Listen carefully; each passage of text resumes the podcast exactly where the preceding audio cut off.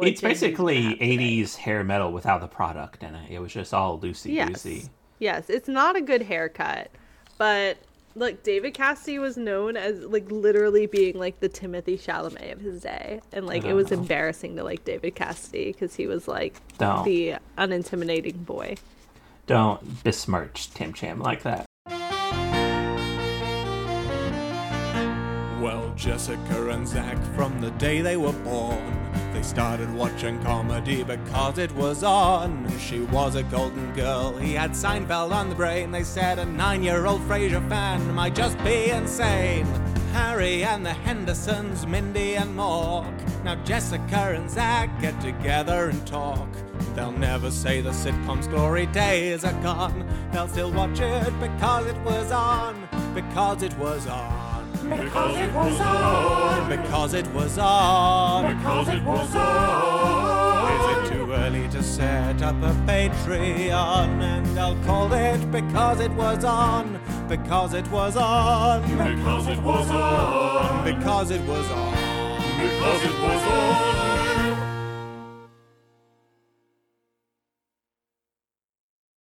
Hello, and welcome to Because It Was On. We are like that fancy film podcast, but for people who would like to talk about that episode of That Girl, where Anne must sneak into the governor's house to steal a cheesecake, which she believes she baked her wedding ring into. We like to talk about the social politics and history of your favorite sitcoms uh, with varying degrees of seriousness. My name is Zach, and I bet my boss that she couldn't go one week without firing someone. So this week in the office has been nothing but a sex fueled bacchanalia, the likes of which Lower Manhattan hasn't seen since the last time I made this bet with her two seasons ago. And my name is Jessica, and I am convinced that the person sharing a hospital room with me is Cher recovering from plastic surgery. That's just a matter of statistics. Yes. It's the uh, most likely thing to have happened. If look if you are in a hospital room and the person sharing that hospital room with you is a has a bandaged up face so you cannot tell who they are and you're just going on vibes chances are it's Cher And I hope you invited her to sing at prom. that's next week All right, Jessica, I'm very excited for this week because we are Yes. talking about one of the And you know what? er- actually before we get into that I, I have something i need to talk to you about Okay, hit me. Zachary, this is the third time we've tried to start this podcast because you keep coming in and out. Something suddenly came up, and you just logged on and you are talking about the history of Mesopotamian pottery. Zach, I think I know what's going on, and it's time for you to fess up. You scheduled two podcast recordings on the same night, didn't you? I'm sorry, Jessica. I really, I just made two commitments at the same time. Of course, getting messy with the mesos. My other podcast, I, I said I would be, I would be there and with my co-host, and I just didn't know what to do. I have no social skills. I don't have any boundaries, so I just said yes to all of them. Well, the joke's on you, bub, because I talked to Amanda from Getting Messy with the Messos, and she and I are making a pottery based sitcom podcast, and this is it for us. You lost your chance, bub. But I just learned a valuable lesson. Wow. Zachary, I hope that valuable lesson uh, relates directly to the valuable lessons of the mini sitcom characters we watched this week. Because if you haven't guessed it by now, folks, we are doing a classic. We are doing perhaps the most classic sitcom trope. We are doing two dates to the prom, baby. Two dates to the same prom. night. I mean, this is like in the DNA of sitcoms. Two dates at the same time. This is what it's about. This is like the er sitcom plot. What is your first like memory of the two dates at the same time trope? Your first introduction to it. Do you have a memory? Uh, it's definitely the Brady Bunch. The specifically because there are two Brady Bunch episodes that focus on two dates to the dance, and mine is specifically the episode with Marcia, Uh, I believe it is. uh, We're talking about the most iconic sitcom trope. That is the most iconic episode of the Brady Bunch. We were Oh talking about my the God, Oh my nose is. episode. We were talking about Big Man on Campus episode. We were talking about Something Suddenly Came Up episode. This is Brady Bunch at its peak. Yeah, absolutely. I, so th- this is the first time that I saw it when doing like research for this episode, and my fucking god, I love this episode. I was cackling the way I do not often cackle at old sitcoms. Just the way that they like, so they just like show you dead on like Marcia getting hit in the nose, like ow my nose. Not only do they insert that, but then they do like an insta replay where they do it like five times in a row. get my mind off of it. Oh, I'll never forget that football game as long as I live. Hey, you guys! Ow, my nose! Ow, my nose! Ow, my nose! I don't know what the actress that played Marcia did, but they fucking hated that girl. Although she is serving so much cunt in that episode. she is, yeah. It, it's Off the very. charts. This is Brady Bunch at like the most Brady Bunch. We are talking about We are talking about the Brady Bunch season four, episode eighteen. The subject was noses. pr- maybe the best episode of the Brady Bunch. It Uh, is. I'm willing to go on record as this is the best episode of the Brady Bunch. Yep. Just the way that they do like a little like Oh my nose. if you've seen the Brady Bunch movie, uh, like the satire movie, which is based on the television show, this episode is just like 90% of it. You could just watch this episode and you have seen the Brady Bunch movie. Yeah, you're all caught up. I also okay, so I have not watched the Brady Bunch since I was like ten, and it was like two a.m. on and like TV Land, and Because it was on. Yeah, because it was on, and I'm revisiting it as an adult, and there is just so much sexual tension in that household. It's so They uncomfortable. fucking. Well, like, have you heard about the behind the scenes? Well, I did a lot of googling once I caught a vibe, and I'm all caught up now. It was popping off backstage at the Brady Bunch. Florence Henderson, who played the mother, Yeah, she she, dated she Greg. was catching D's. Yeah, she dated an actor like Greg Barry Williams. Yeah, she was. Carol was catching the D left and right. Yeah, and then just the way that Greg will usher Marcia on and off the set by like touching her lower back. It's just so. How did the directors let this fly every time? It's crazy. We're it's groovy, baby. It is copacetic. They are they are step siblings. This is fine. Yeah, it the- passes. I fully believe that the step sibling category on Pornhub exists specifically because of Brady Bunch. because of the Brady Bunch. They Yeah. did this. If They the Brady Bunch this. didn't exist, then that that would not be an option on there. It just everyone was having like Greg and Marcia fantasies, and uh, it, it just the show that launched a thousand ships. Yeah, on like I feel like honestly, you could do like a Brady Bunch themed OnlyFans today, and that shit would pop off. Oh my god, yeah. like just do like, Like- a porn parody. There are not many like sitcoms that I think you could do like could translate to OnlyFans. I think the Brady Bunch could. It's normally you're flying solo on OnlyFans, so do you think it would just be like a series of wigs? No, I mean there's people who do channels together. A lot yeah, of couples okay. do channels together. Okay. So just like still a series of wigs, but, But you got one of you are, one of. uh, one of you is three lovely boys, one of you is three lovely girls. Yes, but you're the you're only the older children who are of age yeah, yeah, yeah. while shooting the show. Yeah, Don't be weird. yeah. Don't be weird, OnlyFans. Keep it clean. All right, we've definitely let you know about one of the episodes. Sorry, we couldn't contain it. Like I, I couldn't contain it. I couldn't contain it. That was because that was my first introduction to two dates in one night. I still use something suddenly came up all of the time. Yes. Um, so in this episode, she's like, Marcia has committed to two dates at the same time because Big Man on Campus said yes, And then, like some schmuck, she also said yes to him. And so she's like, oh God, how do I unload the schmuck? And Greg is like, you just got to say this line, this magic line, and it's something came up. And I fully believe that's a constitutional goddamn right to just be like, something came up, and then no follow up questions are allowed.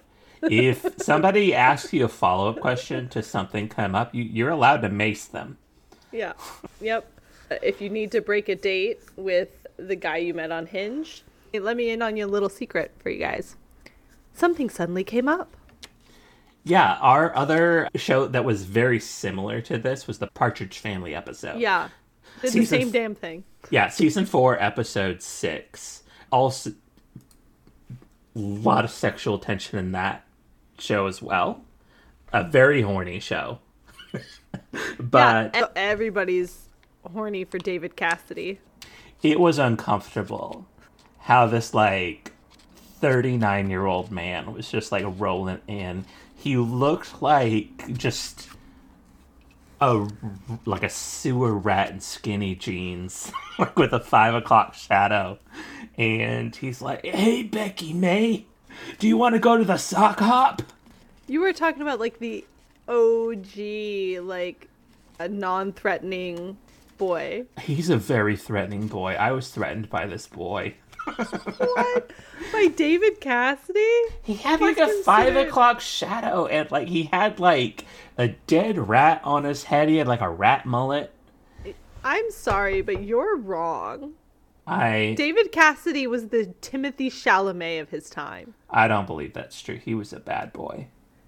No, he absolutely was not. Like the joke was that he was not. I don't know anything about the Partridge Family. I think this might have been the first episode I've ever seen of the Partridge Family, and that man was like forty years old, and he looked like Chris Hansen was about to come out at any moment, and like give him some iced tea. It was I was worried for all the people in here. I was worried for the mom.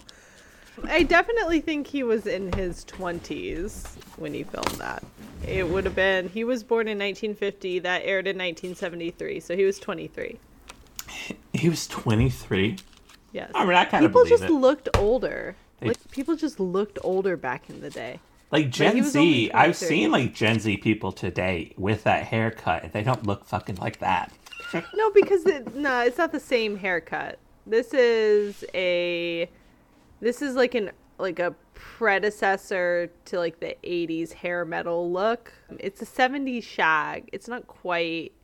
it's basically have today. 80s hair metal without the product in it. It was just all loosey Yes. goosey.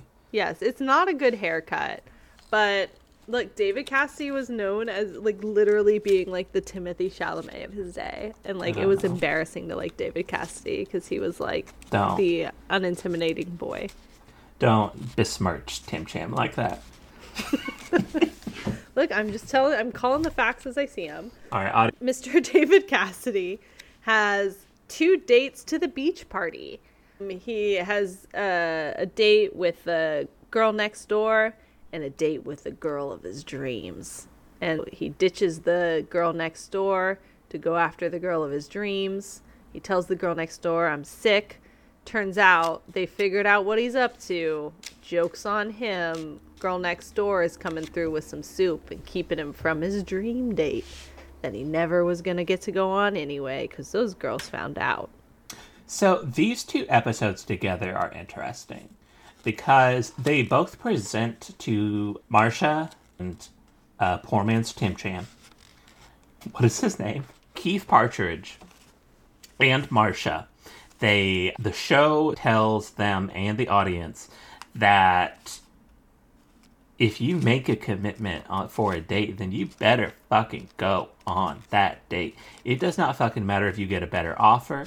It doesn't matter if you are fucking drafted. You go on that date. It is a matter of honor. It's a matter of just common fucking courtesy. Yep. And I thought that this was very quaint and sweet from like a simpler time. Because God knows, in the age of like dating apps, it's just Mad Max out there, and like Pe- like people will like literally just like meet me at Grand Central Station, wear a yellow hat, and then like you never hear from them again. what did you think about that? Do you agree with Carol Brady's assertion that it, it would be immoral of Marcia to just drop the the schmuck and go with the big man on campus because she got a better offer for that Saturday? or do you think that um, like something came up is valid? Honestly, Marcia, she's like 16, 17 years old. She is hot fucking shit. She is the HBIC. She fucking runs that school and she knows it. She says, okay, hair down to there, mini skirt on point. All these boys want to get with me. Marcia, run the fucking school. Cancel the date. Fuck him.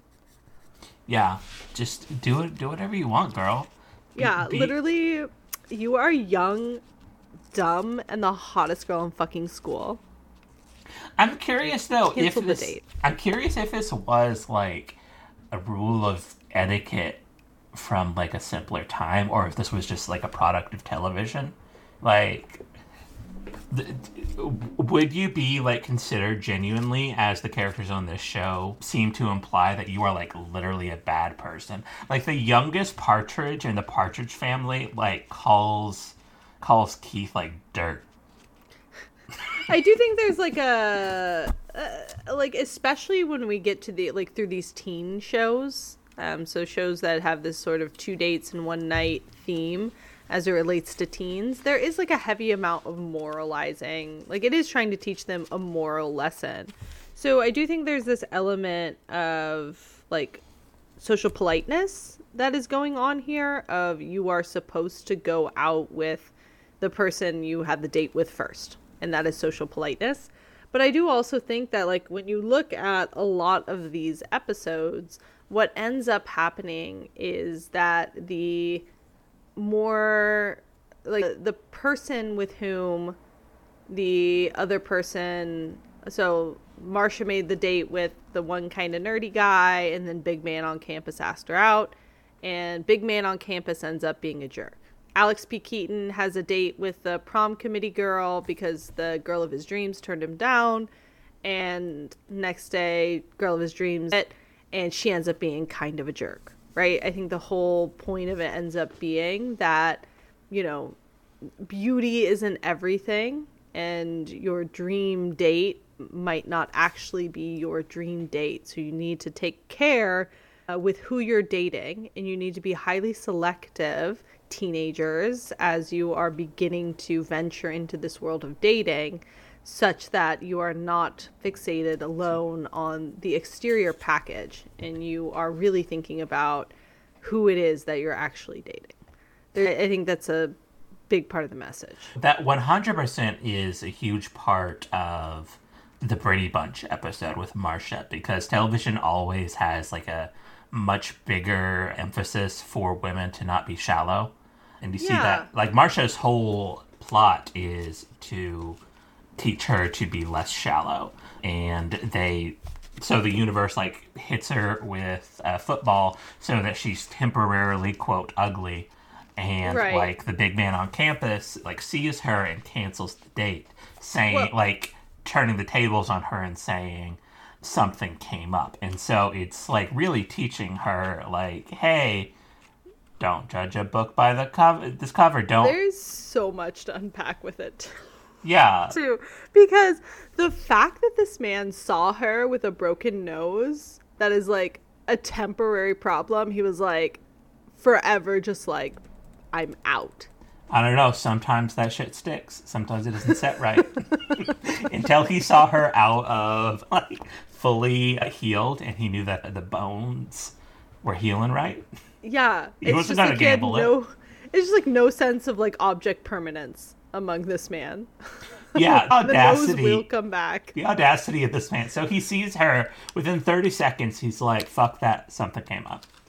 and then, like, he's walking past her on the quad, and he sees that she's healed. He's like, "Oh, hey, you healed? Okay, cool. You want our our date back?" it's just like there's no sense of long game with this man. He is all about the here and the now. But I, I do think like the point you were making is actually a broader one that I do want to discuss. If we take a look at our shows in aggregate, right, especially the ones that deal with teens, the Brady Bunch, the Partridge Family, and Family Ties.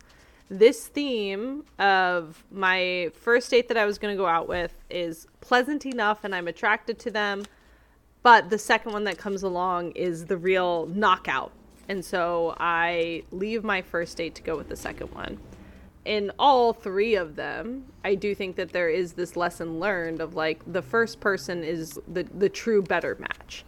In the Brady Bunch, we see this with Marcia and the guy that she was going to go out with initially because he continues to be interested in her and follow up with her even after she had broken her nose. And in Family Ties, after Alex takes two girls to the dance. He and he gets found out. He tells the initial girl that he was going with that you know he, the whole time he had thought he wanted to go with the total knockout, but once he got to the dance, he realized I just wanted to spend time with you. And it's true love. Hey, what was the theme for the prom? Let's hold on. Put a pin in it because we're gonna light the motherfucker up. I got. Okay. I'm gonna finish. I'm gonna finish my point, and then we'll come to our favorite pastime, like our new favorite pastime, which is fuck Alex P. Keaton. Going back to the point, like what I do think that theme is present in all of them. What I do think is in all of the two dates to the prom episodes that we've done, only one of them features a woman or a girl who has two dates. This is the Brady Bunch episode. And I do think that what is important is you already hit on television wants to teach young women about not being shallow. And I think that's true. But I think with Marcia, they are also telling her not to be so vain. And it is a lesson in vanity as well that the yeah. boys don't have to suffer. Mar- Marcia has to learn the lesson that you are only to many men you are only as valuable as your looks and you were so vain about caring about the way that you looked so that certain men would find you attractive but if you were to let your guard not let your guard down but if you were to look a little bit further and a little bit deeper beyond your own beauty and your own self-absorption to the people who are around you who like quote unquote like you for you you would see the great guy just standing there waiting for you mm-hmm. very specific message that i think we only give young women. Yeah, uh, absolutely. It's again and again you get that. It's we've talked a lot about the the like blind guy trope. Also like really leans in on this for whatever reason when sitcom writers sit down around a table they feel as though one of their main messages is to make make american women less vain to lower their standards for physical yeah. beauty that's exactly how I felt as I watched the Brady Bunch episode. Is like this was it just felt so clearly written to me by a guy who didn't get to date the pretty girl in high school and wanted to teach her a lesson. Yeah. This is like th- there is so much like one of the like ongoing thing like if this goes for like this uh, podcast goes for like several years and it gets super popular and like we're doing like book deals. One of the books that I really think could be made about like sitcoms is like how sitcoms helped create the incel movement and like really taught American men how to think about women and what they are owed by women and what they feel women owe them where like because again and again you see on television this like uh, trope that you see in the Marcia episode where women it is like a cardinal sin for a woman to have like physical desires based off of appearance. That this is something that a woman is obliged to give up and swear off. Like it in so she gets like this biblical punishment of like being struck down by a football in order to take away her beauty, take away her power, um, so that she can learn this lesson.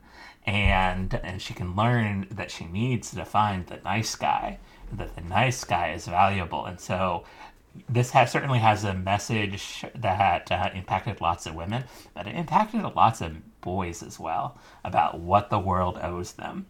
And it's not just this one episode; it's just again and again you see this shit. It's in like all teen media up until like today. like you still see it. You're right. If only I'm the nice guy who continues to carry her books and tells her she's pretty even when she has the broken nose. I don't care about your She'll notice nose. me. I'll she'll see that I'm worthy and I deserve her.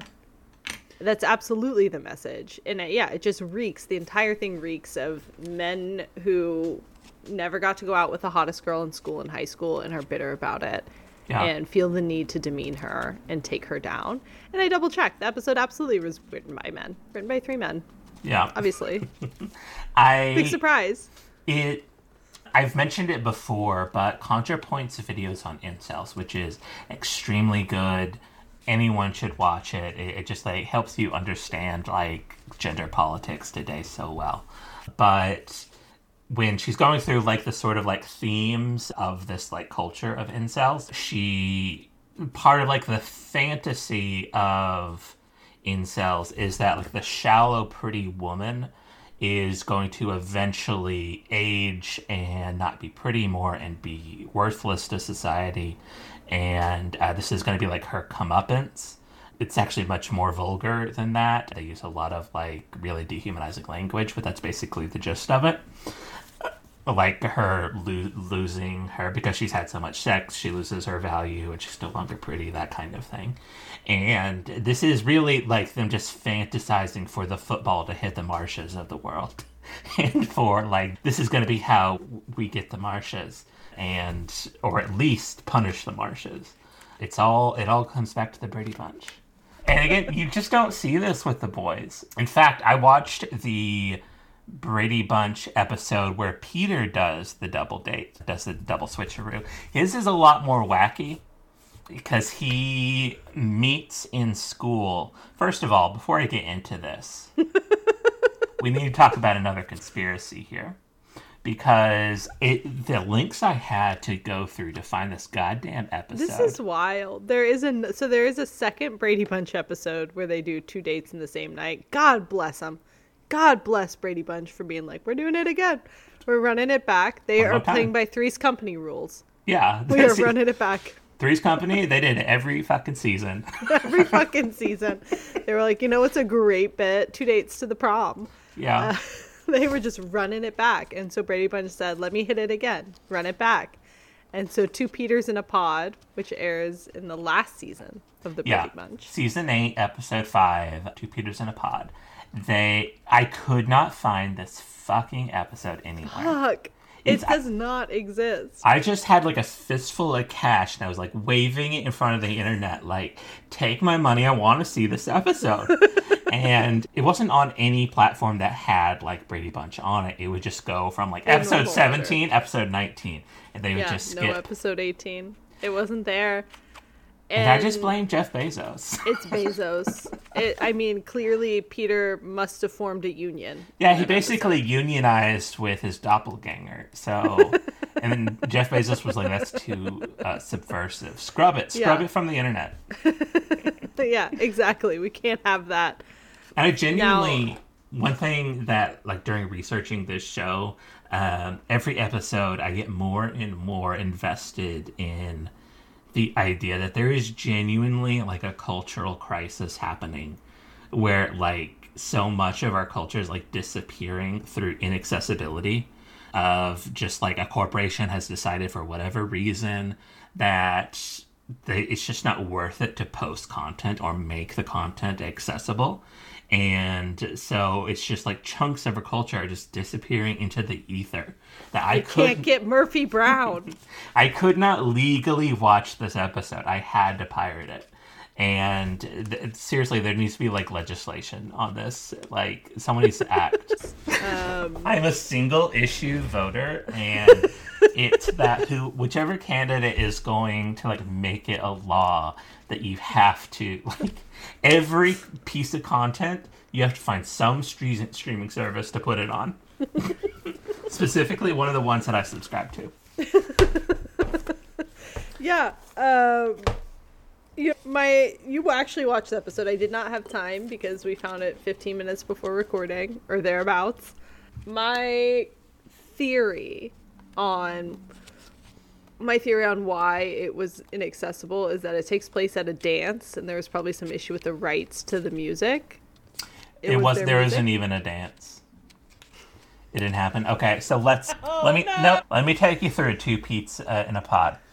So Peter, the middleest brother, he is he the middleest brother? He's the middleest brother. Yeah, he is the middleest brother because there's that serial killer little kid. You So- name all the Brady's? No, I cannot. Carol and Mike are the parents, and then Alice, of course. And then you got of course, Mar- you would absolutely start with the adults. That is the most Zach way to start naming Brady Bunch characters. you got Marcia, and oh my God, I got the one. I can't, what's the name of the one that says Marcia? That's Jan. Jan.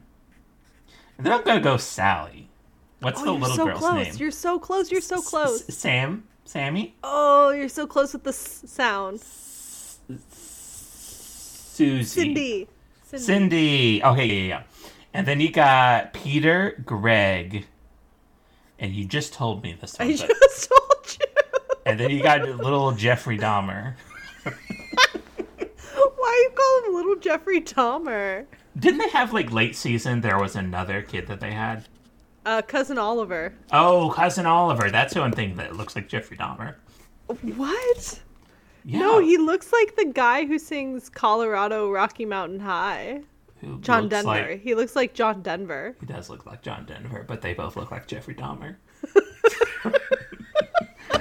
okay, so anyway, speaking of doppelgangers, Peter's going to school and he meets the new student who is looks exactly like Peter, except he's wearing uh, Rachel Maddow glasses.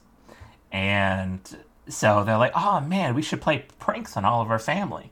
And so when doppelganger Peter is running through the house, just eating pie, making commitments, all kinds of things, just doing hijinks. It's actually a pretty lame prank because they don't tell anyone and he doesn't do anything. He just like lives his life normal. Like nobody could tell the difference. he just like eats a pie and then helps um, I'm gonna say Jan with her homework. And then he leaves. Pretty lame ass prank prank. But while he's there, Mike has like some work person that has a daughter coming into town and says, Hey Peter, will you show her a good time while she's in?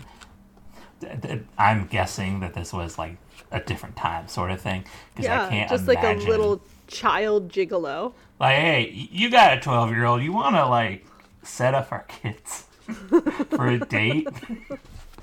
and, You want to show her a good time? Pete? yeah. And so, not Peter says, yeah, I'll do that. And then he leaves, and um, Peter has already said yes to Big Girl on campus. And wacky shenanigans ensue. And so, what happens for this is this is crazy. So, not only did Mike be like, hey, you're going to show my work friend's daughter a good time, but you're going to do that alone in the house with her. You just take her back to the den and you make sure she has a good impression. In the den. Yeah. He's doing that. And then he gets like not Peter to like take care of to take care of like the work friend daughter while he goes on the costume party date where he's dressed as Dracula. But the date shows up early so they don't have to build another set. And so like Peter at first has to run back and forth because not Peter isn't there yet. He's running late Good. and so he has to like go in and out of his Dracula costume, and he does the classic thing of like forgetting he has the Dracula hair on. And so yeah, that that's basically what happens in that episode. Anyways, there's no real episode like lesson on this one because the parents like catch them and then they're like, "All right, whatever. That's a silly, goofy thing you did today. You little goofball. You just." But they rip they rip into Marcia later. Yes, exactly. Yeah. They are again the like it, there's probably no lesson learned unto Pete. He was thrust into this situation. Yeah, he he did make that commitment. That was not Peter that did that. How did I'm sorry, how did he meet this doppelganger? He was just a new kid at school. Classic. Yeah, they have a romantic arc in the last season. Oh, you love yourself, right? Yeah, you can't love yourself. It's one of those gay couples that just like look like each other. What were we talking about? Oh yeah. So, what can we learn by comparing these two? Peter didn't have to learn anything. He just had a good time.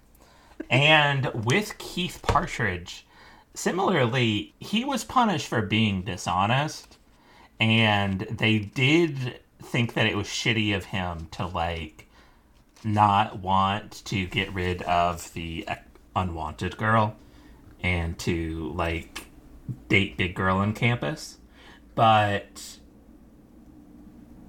like he like finds another date for her and which alleviates his conscience but But that is like classic.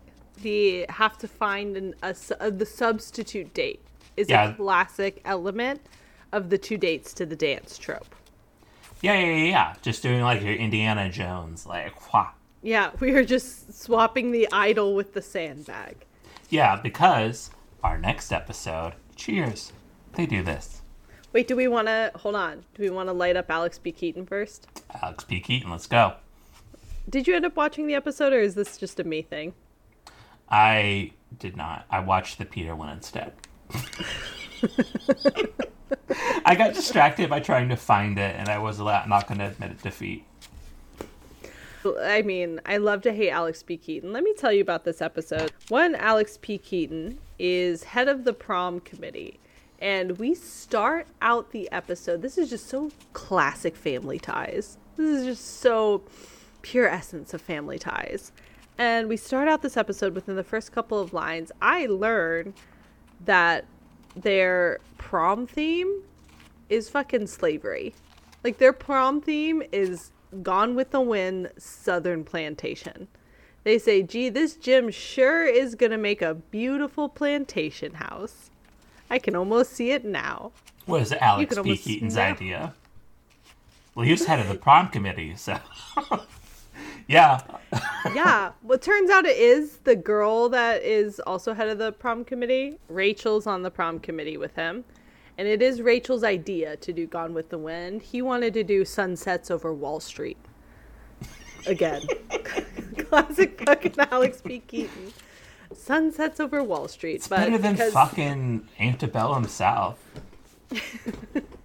but they landed on antebellum fucking south and so their theme is goddamn plantations and they do the like atrocious trope of like a hot girl is wearing glasses and therefore is not hot because he's with this girl rachel who is on the prom committee with him and is obviously like 10 out of 10 smoking hot and she's dropping all these hints that she wants to go to prom with Alex, and Alex is just like running right past all of them. Can't be bothered. And then the girl of his dreams comes in, and this is my goddamn hero. It is Muffy fucking Tepperman. it is fucking Jami Gertz. Love her. If you don't understand Muffy Tepperman, that is a reference to Square Pegs, a podcast favorite show. Square Pegs. I don't want to wear my glasses. I have to wear I have to wear my glasses. And it is a she pops up on the scene and Alec goes to ask her out and she dresses this man down. I would never go to the prom with you when I could go with Snake or whatever the fuck her Hawkeye boyfriend name is. Why would I ever think about going with you? You. She humiliates him. She makes him feel like the short king he is not. And love her. This is a great moment in sitcom history. It is she- completely undone. I hope she like gets on Snake's motorcycle. Just right. I'm running away from this place. So they end their or they they end that conversation. He goes and does more prom planning with Rachel, and in it they have to practice dancing because they're prom leaders. And then he realizes, wow, even though she has glasses, she's kind of hot. And so he invites Rachel, and we get the classic juggling the two dates at the prom because the next day turns out Snake can't go to the prom. And girl of his dreams is like, fine, I'll go to prom with you. She's not into it. And she's also the hero that thinks Southern Plantation is a bad theme for prom.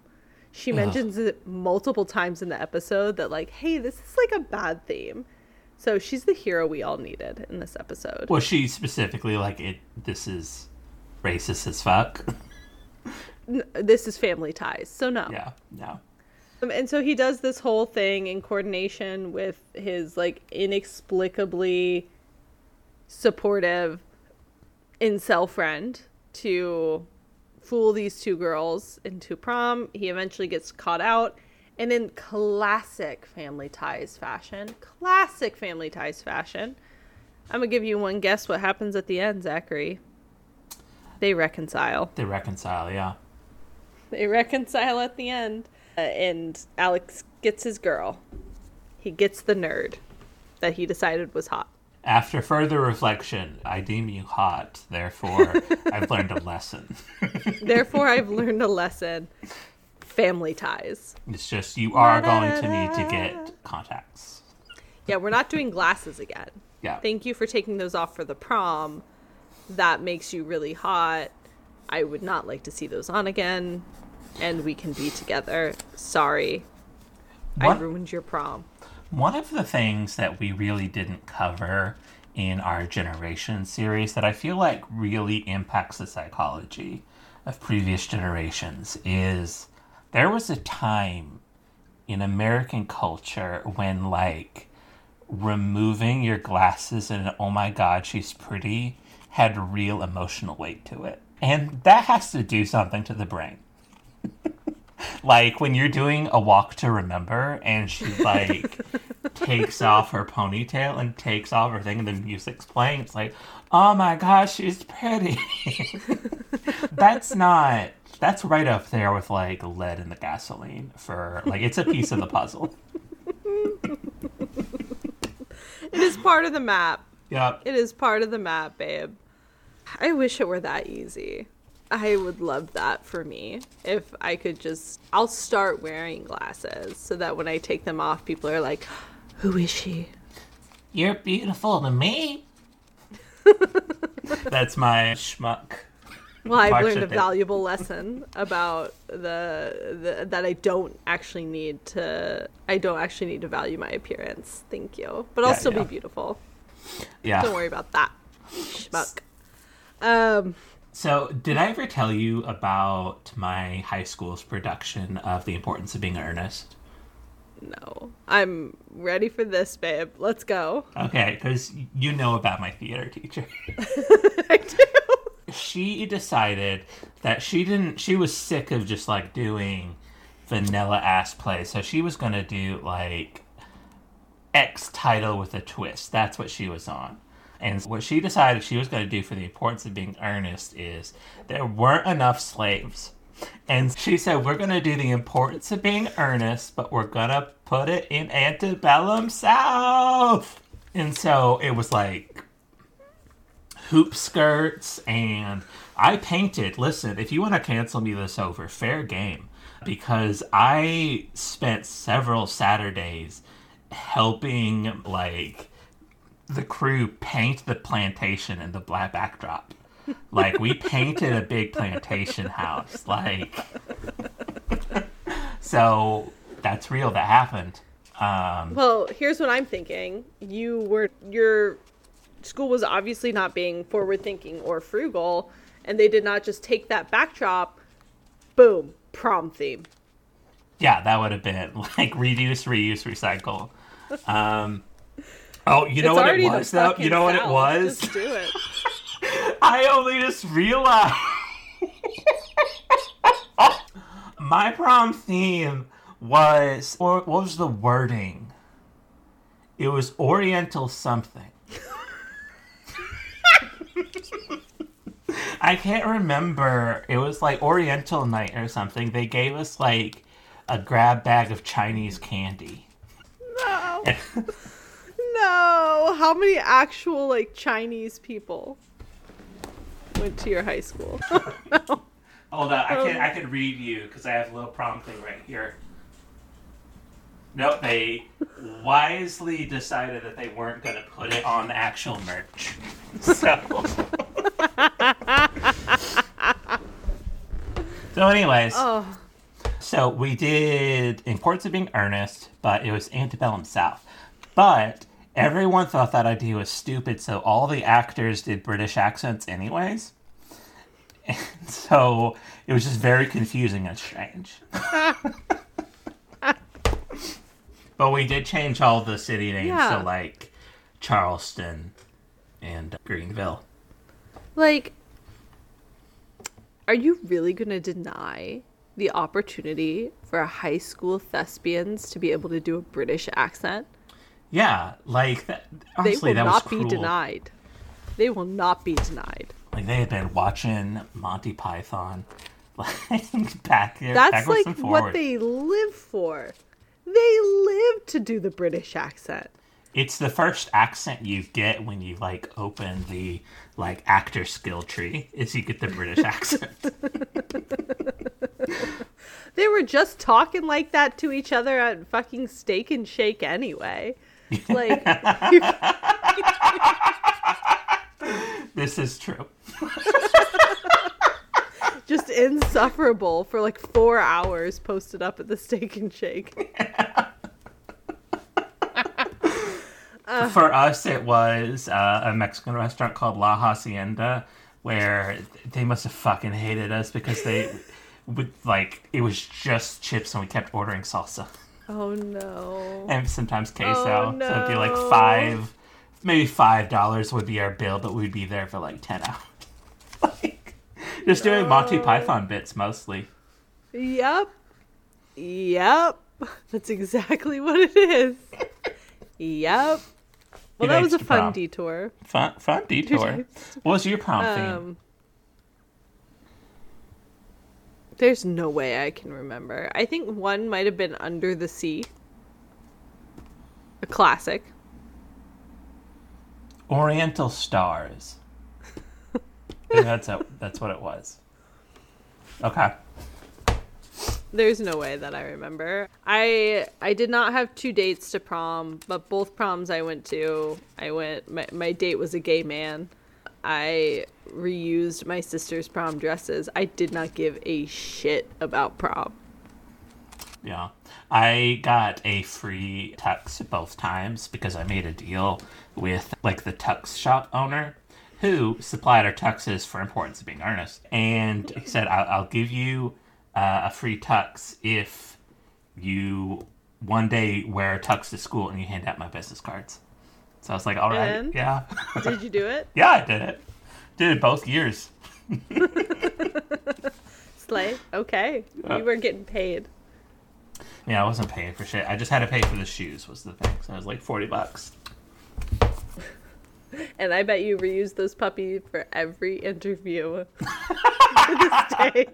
Yeah, they're made out of plastic and just like too shiny. yep. It's like I'd like to be the manager of this Pizza Hut.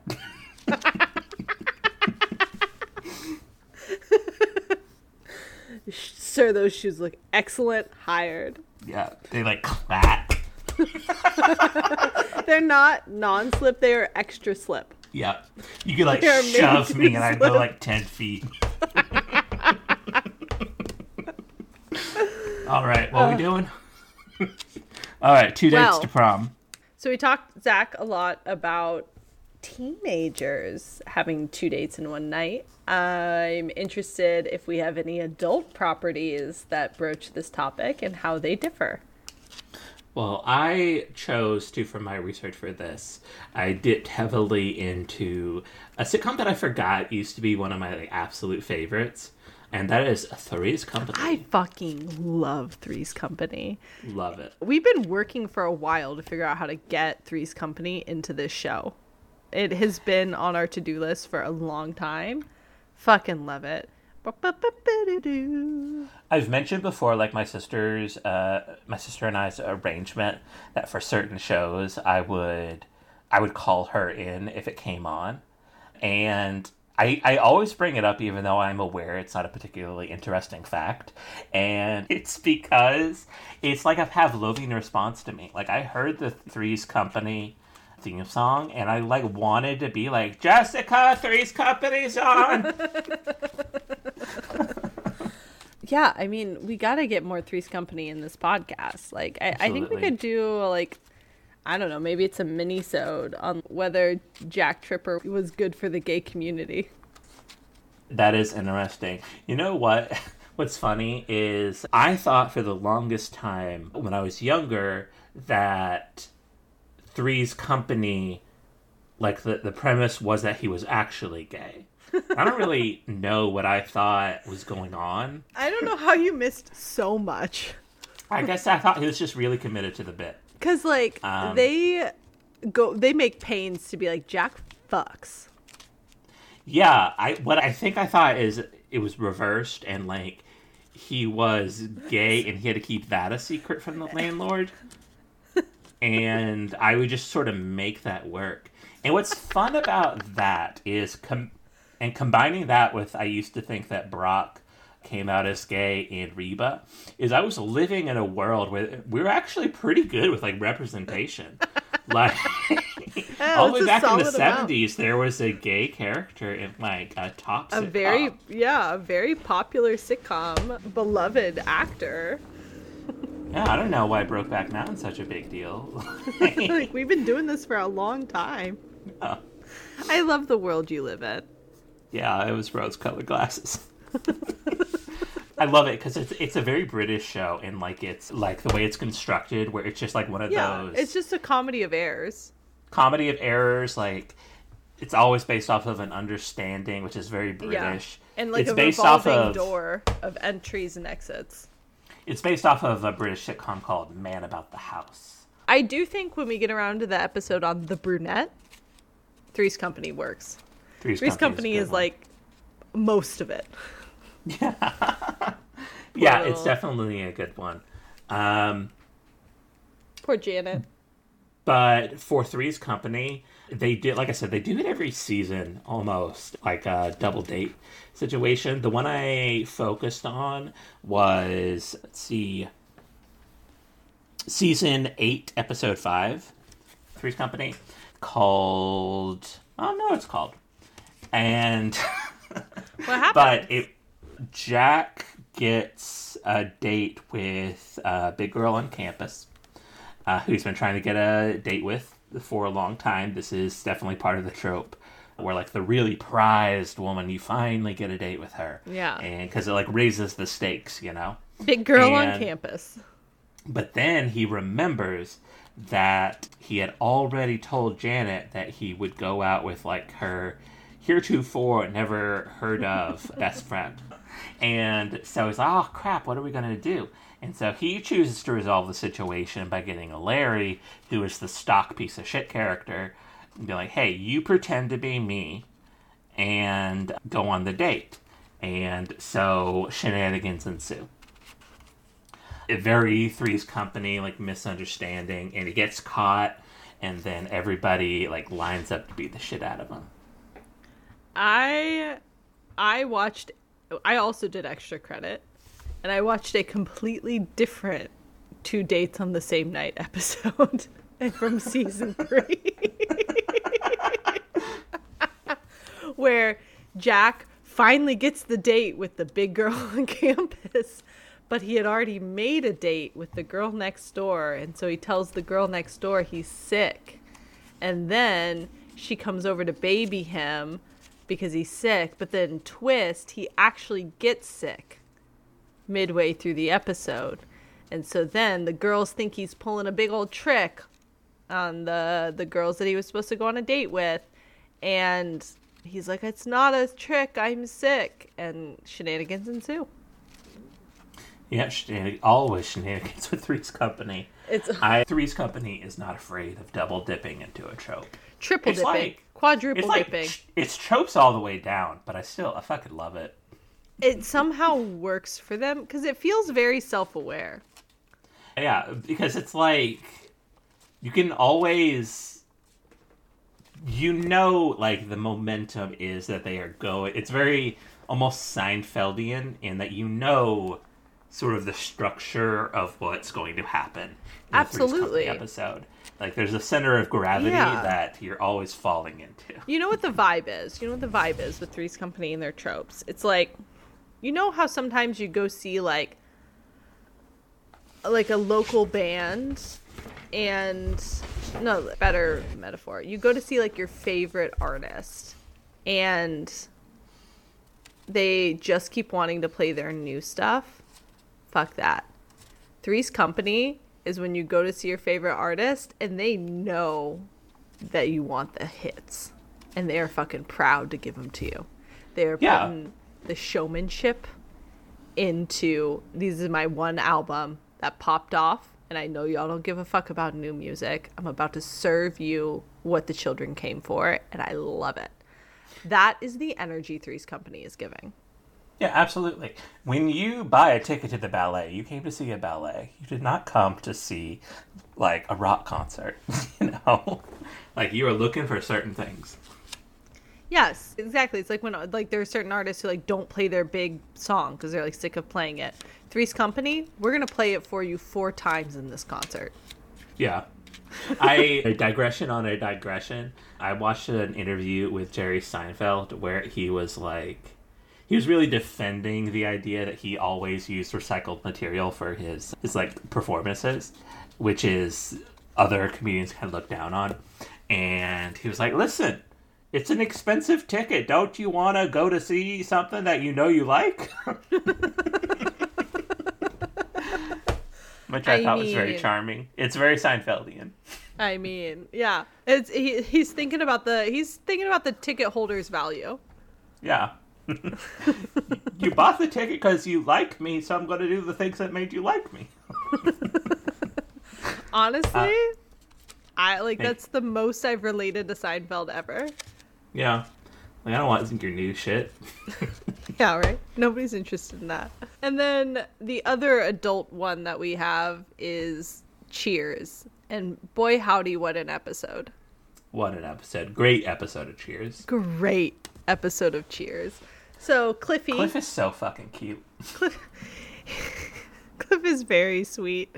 And yeah, you just realize as the series like as you, the series goes on, Cliff is just gets abused in this bar every day. But he does it to himself too. Cliff it wins postman of the year along with like like 300 other people. And so Cliff is postman of the year and as such he gets to go to the post postman's gala and Cliff only knows three women in his whole life. He knows his mother, he knows Diane, and he knows Carla. And of course, it pops into his head immediately that I should ask Diane to go to the ball with me. He records, not records, but he prepares a cute little speech to give her, which is just like, I'd be honored if a classy woman such as you would accompany me, strictly as friends, no funny business, I swear. Please go with me. And unfortunately, something suddenly came up for Diane. She can't go. She's got Cheese Club. Yeah, yeah. And to be honest, Cheese Club is the priority. Yeah. Uh, and either that or going to the Postman's Gala. Yeah, I'm going to eat some cheese. Yeah, I'm gonna eat some cheese with my friends who are definitely not gonna like breathe heavily on my neck. Also, Uh. you gotta admire always how like involved in the community sitcom characters are. They're out Uh. there every night. Yes. They're out there. They're like they're doing stuff in the community Yeah, every night. They are part of clubs and part of organizations. They set a very high expectation for like what adult social life actually looks like. Yeah, absolutely. Like, I'm part of nothing. yeah, he she's got cheese club. She says no. So then, his only other option is Carla, and Carla doesn't care too much for Cliff if you're just signing up to Cheers. And he goes and he asks her, and God bless Carla because she gets the bag. Carla leaves this episode a fucking winner. The VCR, she gets a big screen TV. Which back then was probably like 18 inches. And a dress. Yeah. and shoes. Like Carla made out. So Cliff asks her and she extorts him into giving her a big or a VCR in exchange for going with him. Fair enough fucking trade. She's got to give up a shift for you to go to this postman's ball. So all right. You want to take her so bad? Go ahead. And then, oh, wouldn't you know it, right away after that happens, turns out Diane decided she would do Cliffy a solid and go to the ball with him. And so now Cliff's got two dates to the ball Diane and Carla. Whatever will he do? And we get a resurgence of a trope that we saw in Three's Company, which is, well, you just got to get Carla a different date. And so that's what he does. Cliff shows up with this absolute fucking loser of a date for Carla.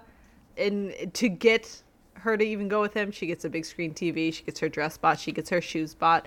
Mama is getting the bag. And so as the date unfolds, Carla actually really hits it off with this date that she has with Cliff. Her and the date are making out in the back seat, but then Carla puts some things together and she realizes that Cliff asked Diane to the ball first, and Carla was his backup. And so she chooses at this point to exact her revenge, which is a fucked up revenge, Carla. This is fucked up because she tells Cliff that Diane's into him and that Cliff should make a move. I like that your reaction is like you didn't watch the episode. No, I, you're very good at like doing recaps. Like you, you give it a lot of sauce. I'm I'm here to tell you guys what happened, okay? And she says, Cliffy, baby, make a move. Diane is into you because Cliff hit her where it hurts. Cliff hit her in the Diane, and that is a sensitive spot for Carla. And Cliff believes Carla, and he puts the moves on Diane. He gently caresses her shoulder and sings Misty to her. At which point, Diane loses her shit because she was promised a very, like, no romantic funny business, friends only experience. Cliff has broken that deal. She kicks his ass out the car and she drives off in his car. And Okay, Diane. Diane.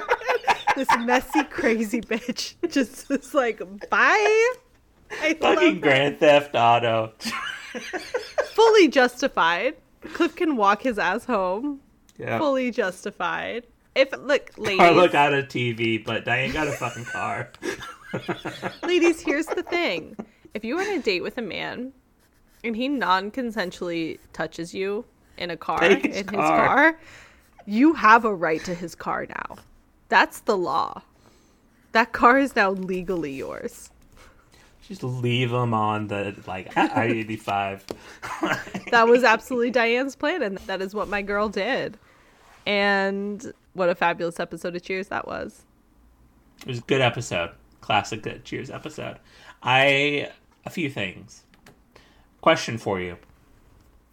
If you were Cliff and, and you if you were in Cliff's situation and you either had to go on a date with like Diane like and her like attitude of I am going to benevolently do this charitable thing and I'm going to, you know, grace myself and do Cliff this favor, which was very much her vibe because Sam like guilted her into doing it, and it's like, come on, Cl- Cl- Cliff needs a win, and so she bestows her benevolence upon him.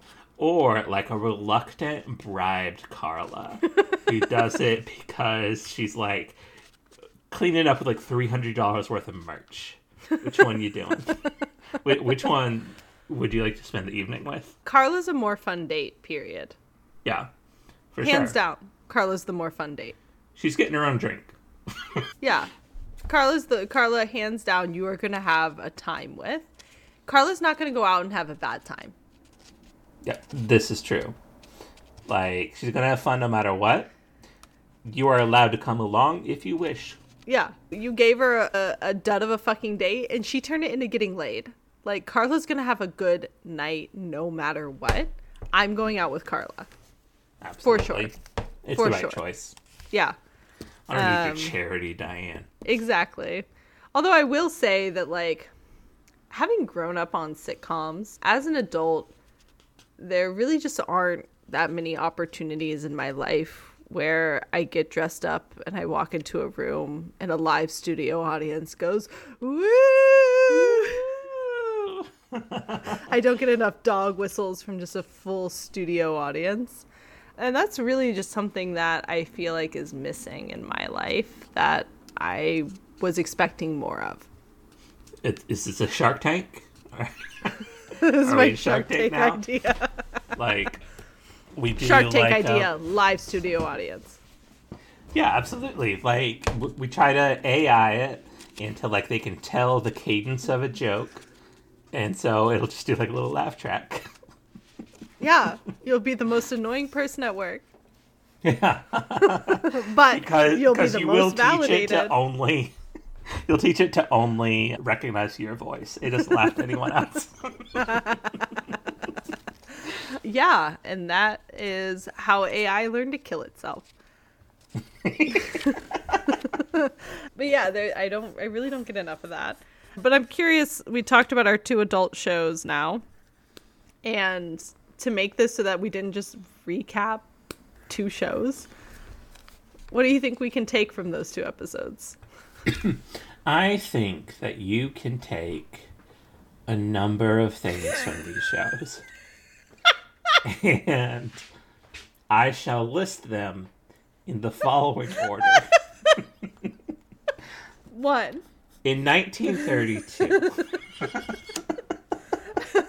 look, I think that the adult sitcoms are they're a lot less interested in teaching you a lesson, right? yeah, it's just wacky shenanigans. It's much way like more the about Peter the wacky shenanigans. Yes, it's we are much more about wacky shenanigans. If anything, like the Three's Company episodes, there there's no lessons learned because we are doing two dates to the prom every season, Yeah, it, no one learns anything. and it's always Company. Jack. It's always Yeah. Jack. Nobody's Yeah. ever learned a single thing on Three's Company. You know, an interesting thing about Three's Company is like comparing Jack to Zach Morris and why Jack is somehow much more likable is even though Jack does terrible things, the show makes no pretense on ever teaching him anything. So somehow that's just more palatable. to like he just keeps doing the same shit over and over again, but there was never any lesson to be learned. Yeah, Jack's gonna Jack. Yeah. Whereas somehow Zach, every episode being like teaching him a lesson, somehow just makes it so much worse and It's like so much darker. yeah, sour taste in your mouth. he never quite, never quite makes it. Where like I think the opposite is true with Jack. With Jack, you're like again, play Yeah. the hits again. like Yeah, it's doing it because it's so much more like this is why I love like old British shows. It's because there's so much like skill on display. It's like spinning plates on like keeping the tension going until like the th- end of the third act and like adding another thing and another thing and it keeps going until it finally crashes down and it's just so like interesting to watch. It's like you're watching a magic trick happening, and you, got that with Three's Company a lot. It has that sort of like yes. acrobat acrobatic act going. Um yeah, so there there's not really a, a ton of lessons to be learned in Three's Company. Minor lessons in Cheers. No, I I don't think there's a ton. There was a time when sitcoms respected people and didn't feel as though they needed to be told what to do. Yeah, I I think that like there's a little bit of a lesson with Cliff in like the like he he ends up paying like thousands of dollars. It's a very expensive. It's How very much did he win for being postman of the year? and he just gets like left and tricked by Carla. But it, to be fair, he tricked Carla to begin with. like it's more of a quid pro quo type like tit for tat trickery in Cheers than it is like the teaching of Cliff. And I do think it's interesting like we we have less of an interest of like teaching a lesson to adults than we do about teaching a lesson to teenagers in the same scenario. Anything you feel like you can extract from that sentence? So, I mean, I'll go back to I find it interesting that they make the because they really the teen ones they treat it as though it's almost like a contract like or like it's real estate where like there are claims to your saturday night and that like if you offer to a gentleman your saturday night then the gentleman has a claim on your saturday night.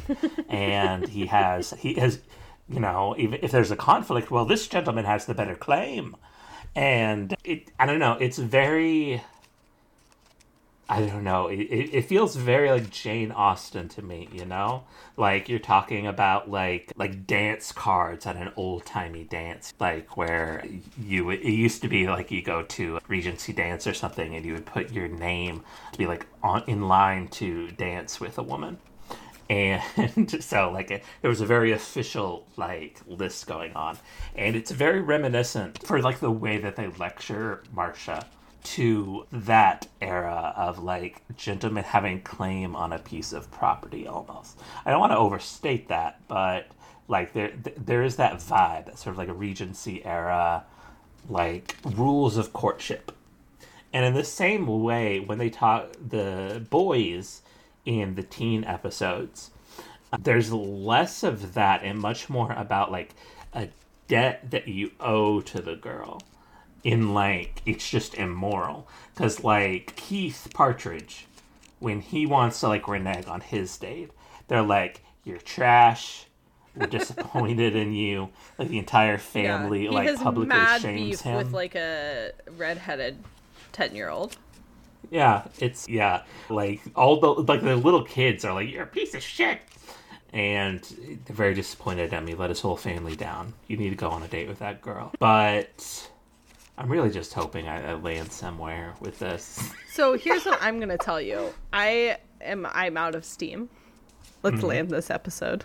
Let's land this episode. I do have a button. What was my button? All I want to say before we land it is the only other thing with the two dates to the prom trope is that it has become such a trope and such a staple of sitcoms. We've reached like the meta world of two dates to the prom. This sort of meta version of it you can see in Community when Abed runs the trope for his own amusement and then ironically is taught a lesson that neither of those girls that he was running the trope with for his own personal gain are the girl for him and it was in fact the girl who was helping him run the trope. Very community. And then there's also the goldbergs that did an episode on this the most recent iteration of the trope that i could find in a sitcom where the younger son has two dates in one night and in order to successfully execute them, he watches VHS tapes. How he got them, I don't know, of every episode of sitcoms that has this trope in an effort to prepare himself and I'd like to see that list. Side- it's often very difficult to do this research. yeah, I don't know how he did it. I don't know how he did it. This is pre-internet. Baby, I don't know. And he tries to do it and then he learns that like a thing that none of the other episodes like ever broach, which is women talk to each other.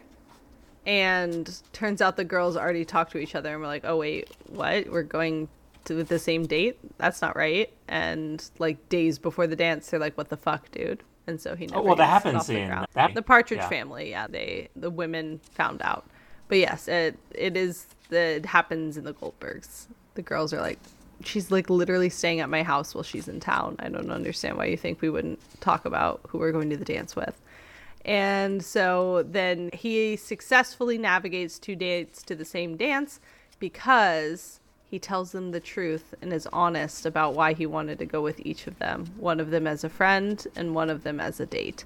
And they agree. And so he does it. So we get this like meta next evolution of two dates to the dance. And that's all I that's all I gotta say about that. Give us our button. Okay, our button. Jessica, you accidentally said yes to two people at your prom. Uh, and you have to find a way to balance them because for some reason you can't let them down easy. How are you going to pull it off? What's your strat? My prom, they're both gay men. They're very happy about the situation. So you just like, they pair off and you go, They're, they're still both very into being my date because it's me. Okay? We've talked about the specific riz that I have amongst gay men. So they're still like both like here for me. But like there's no jealousy, babes. Like we're all in it together. We turn it into like a thruple date situation. Okay, yeah, yeah, fair enough. I mean, I literally, so I did have two dates to the prom for Oriental Stars. Uh, fuck, what was it called? Stars in the Orient? Okay, anyways, they, I went with two girls because I was gay. So, Uh, like, so listen, cunty. yeah, no one's going to get laid tonight. Let's just, we'll all go. I'll get you both a boutonniere. And I got them uh, like a slap bracelet with like flowers attached. They're having a special on those. it was really fucking cool. I already did it. I had the same strategy. Let's just be open and honest and have sort of like an asexual polyamorous relationship and get shit done. Yeah, you're living the dream. Peter Brady could never. Watch, and yeah, they watched me do the Elaine. Well, folks, that's Well, two dates at the prom for you. We are landing this plane. I'm sleepy. And so we are going to land this plane. We're taking it home. Thank you both for being dates to our prom. We're so glad we got to go with all of you. I hope this ah. night was as special for you as it was for me. Remember to follow us on TikTok, Instagram, Threads, wherever you can. And consider supporting us on Patreon. Link is in the show notes. Because it was And until next week, ta. because So it long was farewell, on, auf Because it Wiedersehen, was, because adieu. it was on. Because it was on. Because it was on. Because it was on.